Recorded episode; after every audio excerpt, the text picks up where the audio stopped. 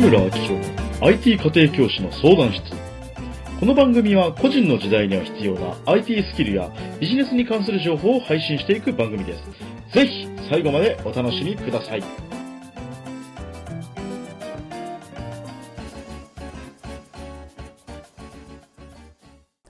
努力してるけど全然続かないです。努力は1%で構いません。どうもです。IT 家庭教師の藤村明宏です。今回のですね、テーマは、まあ、継続に関して話していこうかなと思います。継続ね。まあ、なかなかね、継続、まあこれ続く人もいれば続かない人が多くてみたいなね、ことがあるんじゃないかなと思うんですが、まあでもどうしてもね、まあ僕のこう、まあいろんな方のビジネスとかを見ていく中で、やっぱりうまくいってる人っていうのは、やっぱり継続してる人なんですよね。これはもう間違いないこと。まあその継続をする過程っていうのは人によって違いますね。まあ言ってみれば、あの毎日頑張って自分でブログを書いてる人もいれば、お金を払うことによってライターさんに毎日ブログを書いてもらってる人もいます。っていうように、まあどんな形でもいいんですよ。まず毎日することが大事。うん。金がないんだったら、まあ、ね、まあ自分でブログ書くだけですよ。それが嫌だったらなんとかならないですが、なりません。まあ結局豆さんに勝てるものはないのでね。ということで、まあ改めてね、あのーまあ今日のね、このラジオを聞いていろいろ考えていただければなと思います。で、まあね、あの、まず一番最初に皆さんに押さえていただきたいなっていうことが何なのかっていうと、まずですね、1%頑張ることと20%頑張ることはですね、あまり差がないっていうことなんですね。うん。まあ、これは現実に長い目で見たとき、1年単位で見たときにっていうことなんですけど、まあ、多くの人は何か新しい決心をしたときに燃え上がるんですね。うおー、やったるぜ頑張るぞ頑張るわって言って燃え上がるんですけど、大体のまあ僕の経験則で言うとですね、燃え上がったら何が起こるか燃え尽きるんです。うん。大体3ヶ月持ったことないね。3ヶ月持つ人はそもそも成功しちゃってるね、その時点で。っていうようにですね、まあ、長続きしないんですよ。うん。だから、まあ、それは理由はとてもシンプルで、あの、頑張りすぎってやつですね。例えば、あなたが120%頑張ってるとしましょう。今まで人生を100%生きてたはずなのに、120%で生きたとします。でもね、人の体っていうのは体力を戻すのには、100、まあ、一定数でしかないわけですよ。ね。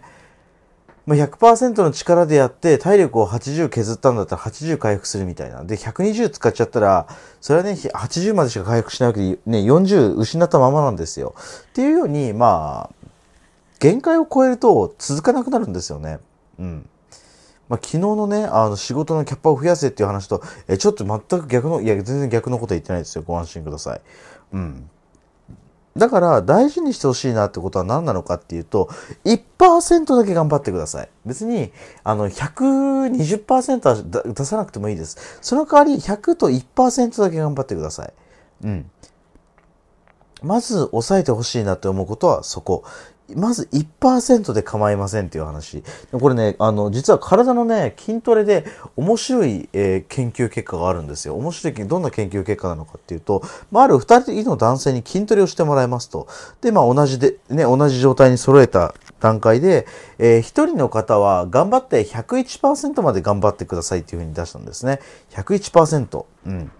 で、もう片っぽの方は、もう頑張って120%、なんと150%まで頑張ってくださいみたいな、まあ、指示を出したんですよね。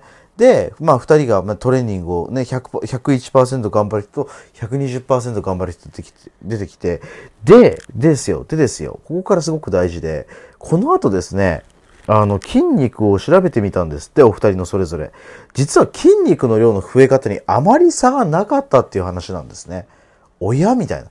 え ?1% も、20%も実は同じみたいな。うん。そう。だから、まあ、この結果から分かる通り、まあ1%頑張るのも20%頑張るのも大して得られる成果は変わんねえなと。じゃあ、同じ成果が得るんだ、得られ、得られるってことが分かってるんだったら、まあめっちゃ頑張るか、そこそこ頑張るか、そこそこ頑張るでいいんですよ。うん。そう。っていうのがまず戦略なんですよ。だから別に、あこれはあれですよ。1%頑張るってだけで OK って話ですからね。あくまでも怠けていいっていう話じゃないんですよ。1%頑張るっていうことが大事なんですね。そこで、まあ僕が見つけた面白い式。まあ僕ね、あの一応ね、理工学部数学科っていうところ出てたので、まあちょっとね、数式とかにはちょっと明るさがあると。で、まあ、たまたま見つけた数式って何なのかっていうと、1.01の365乗は何ですかっていう話なんですね。うん。さあ、紙とペンで計算をしてみてください。まあね、容易ではないですよ。だって365乗っていうのは別に 1.01×365 じゃなくて1.01を365回かけるっていう意味ですからね。うん。まあ、簡単ではないですよ。まあね、ここに関してはもうまとまってね、いろいろ数式とかね、あの、教えてくれてる人がいるから、まあそこ拝借しましょう。で、まず結論から言うと、結果に関しては、おおよそ37倍っていう結果が出たんですね。うん。えー、1.01の365乗はおおよそ37倍ってこと。まあこれ何を指すかっていうと、まあ昨日より1%頑張、えー、1%いい自分っていうことを1年間365日くえー、やると、まあ、こんだけのね、37倍の結果が待ってるよって話になってくるわけです。ね、これ大きいよね。ね、1年後にはだってさ、年収だけで見るんだったらさ、100万円とさ、370万円だよ。全然違うじゃん。ね。っていうような、まあ、こんな、3700万円か。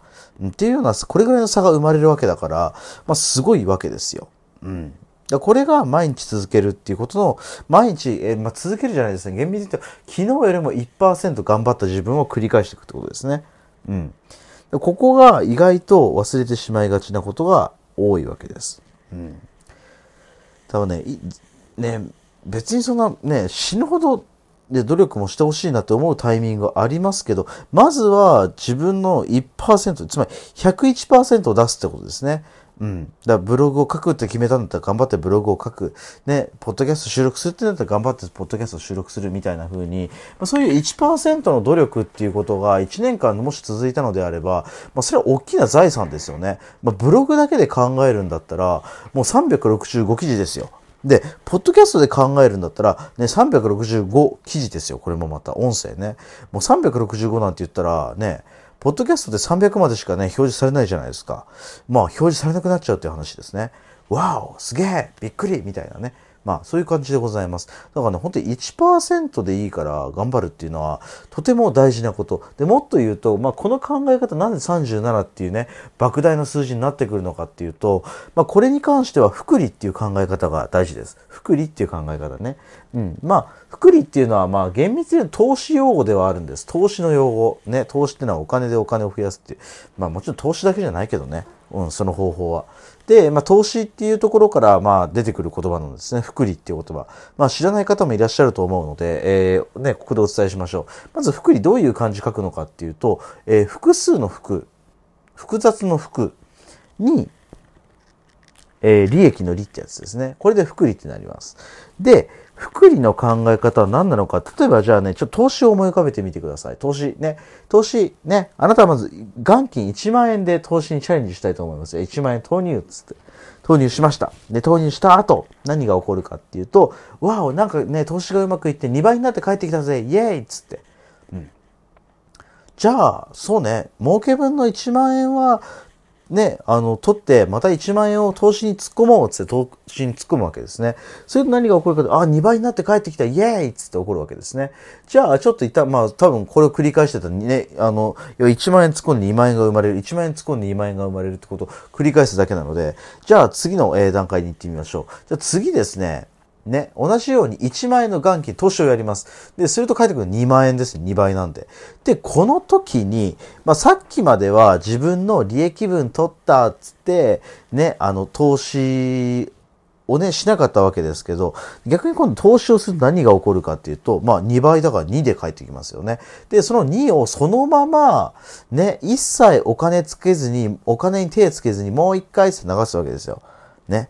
もう一回つって流すわけですね。それと何が起こるかっていうと、じゃあ2の2倍ってあることは変わんないから、4になって帰ってくるわけ。うん。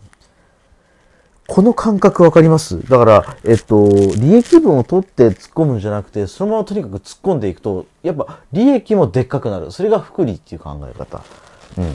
だから結構ね、この考え方をきちんと押さえておくだけで、あの、全然変わってくる。あ、ちなみにこれに関しては説明してくれてる本が実はあって、スライトエッジっていう本があります。うん。スライトエッジっていう本を読んでおくと、まあ、今日ね、僕がお伝えしたかったことの、えー、ことが結構載ってるんじゃないかなと思います。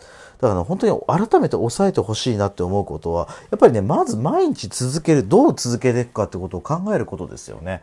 うん。YouTube にせよ、ブログにせよ、Facebook にせよ、Instagram にせよ、何々にせよ、うん、ポッドキャストにせよ。うん。でそこをきちんと抑えていくっていうのが、とても大事なこと。だからね、本当になんて言うんでしょう。まあみんなすごい頑張り屋さんなんだよね。でも頑張り屋さんは素晴らしいことなんだけど、頑張るところをちょっとなんかもったいないなって思うところは多々あったりします。うん。だからね、まあ、まず昨日の自分に1%勝つと。これだけ決めていただくだけで、決めて、しかもきちんと行動してい、えー、くだけで、もう得られる成果っていうのはもうね、ウハウハですよ、ウハウハ。もうね、わっしょいわっしょい、ウッハウッハみたいなね、わっしょい、うまいまあそんな感じでございますね。はい、どっかで見えましたね。はい。っていうように、まあやってみてほしいなって思います。うん。だまあ、もし普段 Facebook 投稿してないんだったら Facebook 投稿。普段あなたがもうすでに Facebook 投稿してるんだったら、まあ、まだね、Facebook、まだ投稿してないメディアが Facebook 以外にもたくさんあったりするはずです。そこにチャレンジをしてみるのがいいんじゃないかなって思います。ね。うん。まあ、そんな感じでね、今日の話は以上にしたいなと思います。いやー、そうですね。まあ、ね、IT に関することですとか、あと企業に関すること、まあ他にもね、ビジネスに関する必要な知識なんかもこの番組では配信していきます。まあ質問がある方、興味がある方はね、ぜひ LINE アットから質問をください。お答えしたいなと思います。まあそんな感じでね、まあ収録してるのがちょっとね、あの眠くなってきちゃってね、ヘロヘロなんですよ。ごめんなさいね。まあまたね、明日、えー、収録してお届けできればなと思います。それでね、また次回お会いしましょう。アディオス